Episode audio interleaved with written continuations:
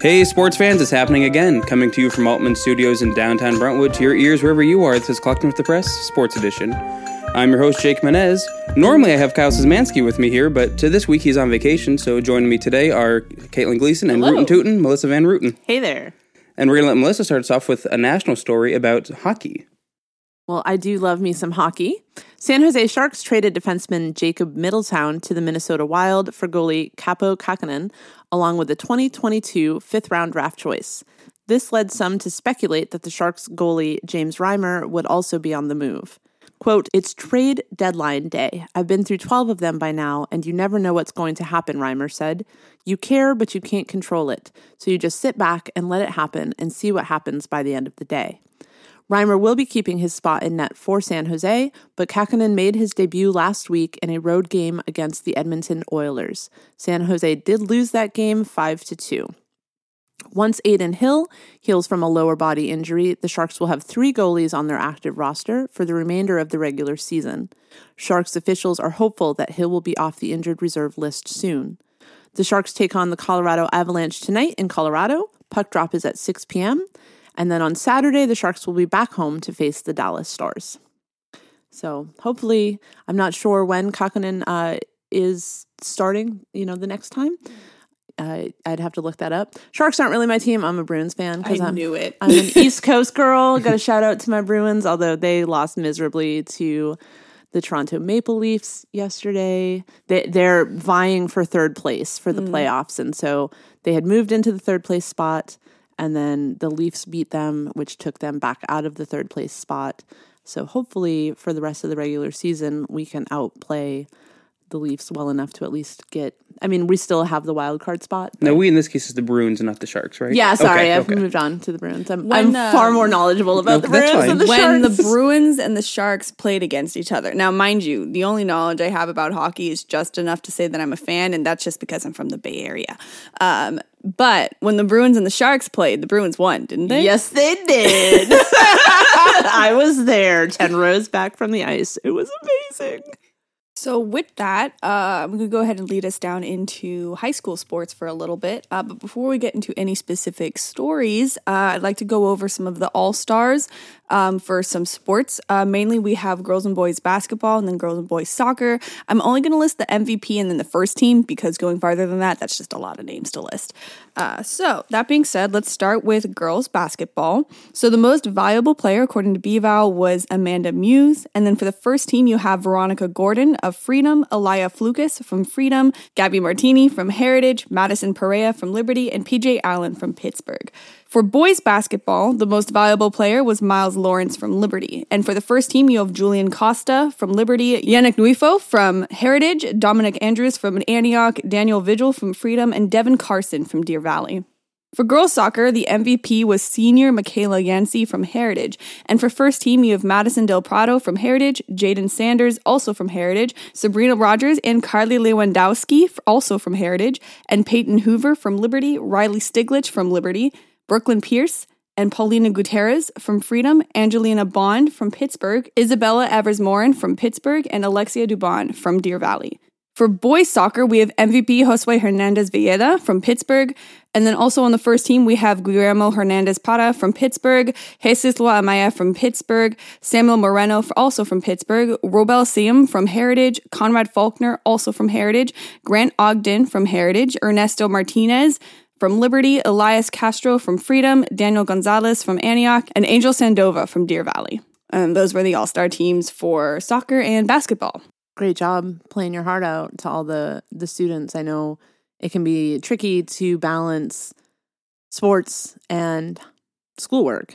Well, not only that, but since they're coming back from, um, you know, pandemic seasons, um, and they're starting to have to play play regularly now, being able to get back into it and making onto the making MVP or just making it into the All Star teams because there were more. There was also honorable mentions, there was second teams, and all of those to all of the players who made those teams. You know, just congratulations on a job well done this season. 100%. Yeah, I think the the pandemic, you know, this being the first season after pandemic, is crucial to a lot of these sports. You know, I'll talk about it a little bit later in the episode. But Kyle and I sat down with Coach Hartwig, um, the Heritage football coach who went to Super Bowl Joe Mixon, and you know, he's talking about he's assistant coach now. and just talking about how this has been the first season in you know close to three years now. It's been a truly normal season for all these sports, obviously.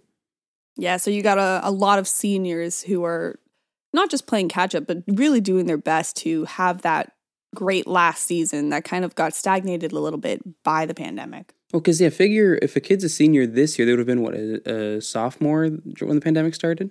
Mm, yeah, So it really does rob them of a lot of, unfortunately, robs them of a lot of the opportunity as an athlete to participate in those high school sports.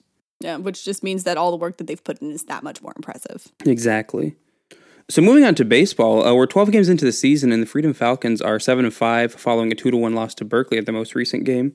Uh, head coach Kevin Evanston is attributing their strong start to pitch both their pitching and their defense. You know, junior Sean McBroom came into the season as the ace of the Freedom pitching staff. In 32.1 innings, he struck out 41 batters, has allowed 26 hits, only four walks, and has an ERA of 1.08. Uh, senior Shane Denny and junior Trevor Carmignani are second and third on the team in innings pitched with 26 and 11 respectively. Both have sub 4.0 ERAs with Carmignani at 3.18 and Denny at 3.77.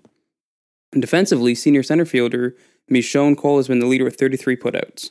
And so, and just overall, they're clearly a very strong team but in both mm-hmm. those categories. I know 12 games in doesn't seem like we're very far into the season, but again, just hitting on what we were talking about before with the whole pandemic element of seasons as well. It just is, you know, having this team that's already seems to be fairly well built. What's nice about the Freedom Falcons is that, you know, they're kind of um, on the upswing for rebuilding their team and along with having, you know, like a really good pitching uh, lineup, which is which is really important in baseball because as good as your defense can be, like your defense can be tired out if your pitching isn't all that it should be. Um, but also, you know, on the offensive side, they have some pretty good hitters this year um, that make it to this way. You know, they they have a real a really good rhythm going right now, and I'm kind of excited to see how most of it plays out later. Yeah, and I, and I can't hammer it home enough. You know, I was talking about earlier, I was talking about how a kid who's a senior this year would have been a sophomore when the pandemic started, so would have played a couple of weird seasons. Well, you have to think that the you know when everything shut down at the beginning of the pandemic, they lost their entire baseball season. So effectively, sophomores th- that year will have missed two full baseball seasons, and so now coming back, there is that need to kind of rebuild and Mhm. and again learn how everybody learn how to play together, and you know both offensively and defensively. No, I fully agree, and that's you know to that point, Michonne Cole, who they're calling kind of their leader right now, is a senior, and he would have yeah played his last regular season as a sophomore. Yeah, So to you know stay. He wouldn't have. It would 'Cause have been as it would have March, been as a, a freshman. Oh, oh, oh, because oh, oh. we shut down right at the start of baseball season. Right. You're right, Mama Mia. So yeah, That's a that's to think about. Well, you know, if anyone would, you know, like to express their support for the Freedom Falcons, I know that they are having their opening BVAL game against the Antioch Panthers on April 7th um, on 4 p.m. in the Antioch field. Um, so hopefully that the Freedom Falcons do well. I'm also a fan of the Antioch Panthers. Like they just have a special place in my heart because I, I know a, I've met a lot of the coaches there. So good luck to both teams. Talking a little bit though about, you know, sports events um, kind of coming up in April um, is there is a 5K that's coming up on April 16th. So, for a little bit of context, in June of 2021, 16 year old Matthias Rogers, a high school track and cross country star who'd become a friend to many in the community, passed away in a car accident on Sellers Avenue. Soon after, a vigil was hosted in Matthias's honor, where his life and career as a runner were celebrated by both his family and the East County community. Uh, now it's almost a year later, and we have the opportunity to celebrate and remember Matthias through the Miles for Mayo 5K being hosted in Veterans Park on April 16th. Um, it is set to start at 9 a.m. and it is open to anyone who wishes to attend, be it if you're going to run or even if you're just going to walk it. Uh, Ron Rogers, Matthias's father, uh, he said that Matthias would want this event to be inclusive of anyone who would like to participate, so all are welcome and there is no limit. All runners, walkers, volunteers, and audience members are welcome to come out to Veterans Park in support of Matthias. We are taking registration up through the morning of the run, which starts at 9 a.m. Um, for anybody who would like to register, you can visit www.milesformayo.org. And they are also still taking donations for support of it if you would like to participate in that way instead of having to walk or run in the event. Yeah, I think that's great. I mean, first off, at 5K is what I think a little over three miles. 3.1. Thank you. But uh, you're going to be there at the event, right? I did. I did register to run. I can't stand cardio, but I was like, you know, um, I've I've done a 5K before. I figured I would do it again, but even more so, you know, I was the reporter that kind of covered Matthias's story when it all happened in June of last year. Um, it was actually the first front cover story I ever wrote was about Matthias, and so it's kind of just kind of got that place in my heart where you know, I really do want to see this 5K do well because I want to see this person who had such a great impact on the community be remembered. Um, and so I'm going to go to the 5K, probably going to walk, maybe jog for like two minutes because I'll convince myself I could do it and then quit. Jogging won't get the race. I'll quit jogging and I'll walk for the rest of the way. But um, yeah, I'm looking forward to being able to cover this story. Now, has the um has the have they implied that it's going to be an annual event, or is it going to a one and done? Uh, they said they would like to do it annually. Okay. Um, one of the struggles, because I was talking to Ron Rogers about it, uh, one of the struggles he said is that they did most 5Ks. You know, you start planning like with at least a year in advance, right? And they didn't really start planning this till towards the end of 2021. And so they just had a lot less time to work out all the details that most 5Ks have a whole year to plan out. And so he said that, you know, he's really glad that it's coming together this year, but he definitely looks forward to being able to have an entire year to plan the event and gather gather more sponsors and, you know, really market it, you know, um, earlier on. We're fortunate enough that we kind of have 5Ks pretty regularly in this area. There's a turkey trot in November we have the New Year's Day one as well. Now we've got if this one does truly become an annual event, that's uh, those are three that I know of for sure yes. within the first six within the six month span. What kind of covers three out of the four seasons? Right? Yeah, true. Nobody wants to run in summer because it's hundred plus degrees. yeah. Well, because one thing that I also know is that the reason why the 5K is being hosted on April 16th instead of June 16th, because June 16th was the day of the accident, is that April 16th was actually Matthias's birthday. So he would be 17 this year. Um, and so it's kind of, they get to kind of commemorate him in that way, um, which is why I just really want this to work out for the family. well, in Brentwood, if, if there's no other thing that they're really great at is it's coming together as a community. Absolutely. They're um, very good at supporting each other when it, when it really matters. Uh, so we're going to do a pivot now. We're going to talk about uh, Heritage's girls softball team. They were in Sparks, Nevada on March 25th and 26th at the Reed tournament and they're just crushing it. They went uh, three and one and one, netting them second place in the tournament overall. But they're, I mean, they're just one of the top ranked teams in the state right now going into the season. And, and so much like Freedom's baseball team, like we were talking about, uh, the Patriots went on to show their depth in pitching. So pitching again was a big element of their victory. Heritage's number one starter, senior Casey Aguinanga, appeared in three games. Over 11 innings, she struck out 15 batters, surrendering only four walks, four hits, and one earned run for an 0.64 ERA. The number two pitcher, Alyssa Suarez, got into four games. She struck out 11 hitters in 11 innings and allowed 13 hits, but only two walks and three earned runs for an ERA of 1.91. Uh, head coach Ron Rivers was quoted as saying, I was just hoping that the girls would grow so we were peaking at the end of the year. Nobody wants to peak early. It gave some of the non starters a chance to go play, and they did really well. I can take a tie and a loss early in the year to prepare for the end of the year. Uh, actually, I was going to use that as a segue to talk about the interview I did with Coach Hartwig. Mm. Uh, Kyle and I both did it uh, last week, so it'll come out on Tuesday for everybody listening. But you know, he went to Super Bowl. He coached Joe Mixon at Freedom before moving on to Heritage, and so when Joe Mixon went to the Super Bowl at this most recent one, he invited Hartwig to go with him. And so we just we talked about his experience there. We talked about just you know what an what impressive teams we have in this area because Joe Mixon obviously isn't the only you know, local alumni to go on to play professionally. Mm-hmm. And even mm-hmm. this season, he's not the only one. Oh yeah, no, you know, because we we also saw, you know, from East County, we saw Najee Harris and Isaiah Dunn having their rookie debuts in the NFL this year. Um, and the, you know, Najee Harris, I think, actually broke a few NFL records.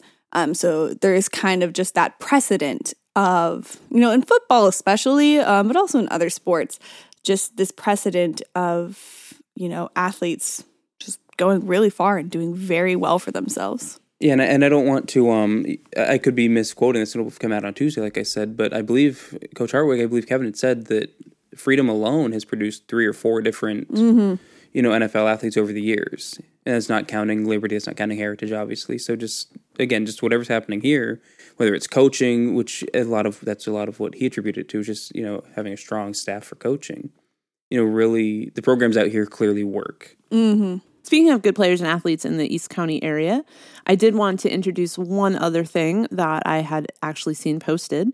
The city of Brentwood is partnering with Junior Giants to host an eight week long season this summer, free to all participants. Junior Giants will provide uniforms, equipment, and fun prizes to participants. Everyone is welcome, ages 5 to 13, and the season is the week of June 13th through August 7th. There will be practice on Monday or Wednesday and games will be on Sundays for everybody. The site is the Sunset Park Athletic Complex on Sunset Road in Brentwood. Registration can be done online and opens on Monday, April 4th. To sign up, go to www.gojrgiants.org. And they're also looking for volunteers to, to coach and, and be team support staff as well. So that is a great opportunity if you have a kid, a younger kid who is looking to get into playing. I mean, you can't beat the price with a stick, right? It's free. And it sounds like they're really, you know, they celebrate diversity, the flyer says. All are welcome to play. So definitely kind of a chance to get your feet wet if your kid is interested in baseball or softball. Yeah, no, the Junior Giants I think is a is a terrific organization. I'm speaking off the cuff here, so I don't have the information in front of me. But uh, but last year I'd written a story about a player who she had been on the Junior Giants for a few years. Her family had experienced you know a couple of hardships, and the team had kind of really rallied around her. And she they awarded her, I believe, a scholarship. And I'm so sorry, I'm blanking on the name right now. Like I said, I'm doing off the cuff here. But um, you can find the story on the press.net. But just type in Junior Giants. But no, just I mean, just a great community mm. resource. It's just very you know, number one free, which is you know great for families of all you know income types. But in addition to that, excuse me, in addition to that, just a very it provides a great sense of community, a lot of life skills because a lot of what happens on the field obviously can be applied to life, perseverance, tenacity, you know, resilience, all these sort of things that are you know skills for the sports. Then you know can certainly be applied to life off the field as well, and that's and so I think having those sorts of those sorts of resources are terrific for that reason. Yeah, it's definitely a very supportive place for, you know, families that maybe can't afford like, you know, little league because I know that that can get super expensive. Well, between, you know, you, you maybe get a uniform shirt, right? When you sign up and then having to go out and buy all the additional equipment that goes along with mm. whatever sport it is. Mm. It does. It adds up quick. And and then you know, multiply that by however many kids you have playing sports. So this is a fantastic opportunity to provide mm. everything for you. Plus, you know, it's it's a learning league. So, so do they do they provide equipment too? I believe that's that? what it said. Let's let me go back. That's pretty good because I remember you know because my family one time you know we we used to do all those you know little league sports and when we did little league softball and we would go to you know like Sports Authority to get a baseball bat. Um, we found bats that were like three hundred dollars, and my dad was like she is 11. um, do you have something that's just, you know, made of aluminum that she can swing? That makes me even more grateful to programs like this that are more low key, that they are kept local, but they give that opportunity to to go and learn and play and experience what it's like to be on a team, um, to to play the sport, to try it out. And again, that that price tag, man, you can't beat it with a stick. Uh, can't can't beat it with or a, baseball bat. bat. yes, but that's kind of where we are as far as stories. The one thing I will do is I'll tease a story that's coming up probably next week's episode. Is I just got word this morning that uh, the former Roddy Ranch Golf Course, sorry Golfers, is now being retooled by the East Bay Regional Park District and the East Contra Costa County Habitat Conservancy in partnership with restoration design groups, it's going to become a national park essentially. So mm. while that sucks for golfers, anybody who they'll have equestrian trails or equestrian parking and plenty of hiking trails as well there. So anybody who's into, into more recreational outdoor stuff like that has that to look forward to. And I'll have more details on that next week. And it'll certainly be in next week's paper as well. Can I question you on one of the things you said? You said it was set to become a national park. Did you mean East Bay Regional Park? I sure did. As a grown up now, my sport is hiking and backpacking. And so, if you haven't been out on the East Bay Regional Park trails, I just want to give a little shout out. It's a fantastic way to enjoy the beautiful weather we're having and to get in some good exercise and take in some really beautiful scenery. Could not have said it better myself. with that final thought, this is that's the episode, everybody. If you want to keep up with these stories and more, you can follow us at www.thepress.net or by downloading our free app from your preferred app store. You can also follow us on social media at thepress.net on Facebook or follow this podcast on Instagram and Twitter at Press Clocked In. Questions, comments, compliments, send them to jake at brentwoodpress.com. I want to thank Caitlin Gleason and Melissa Van Ruten once again for filling in for Kyle this week. Until next time, this is Jake Menez Caitlin Gleason. And Melissa Van Ruten. Clocking out.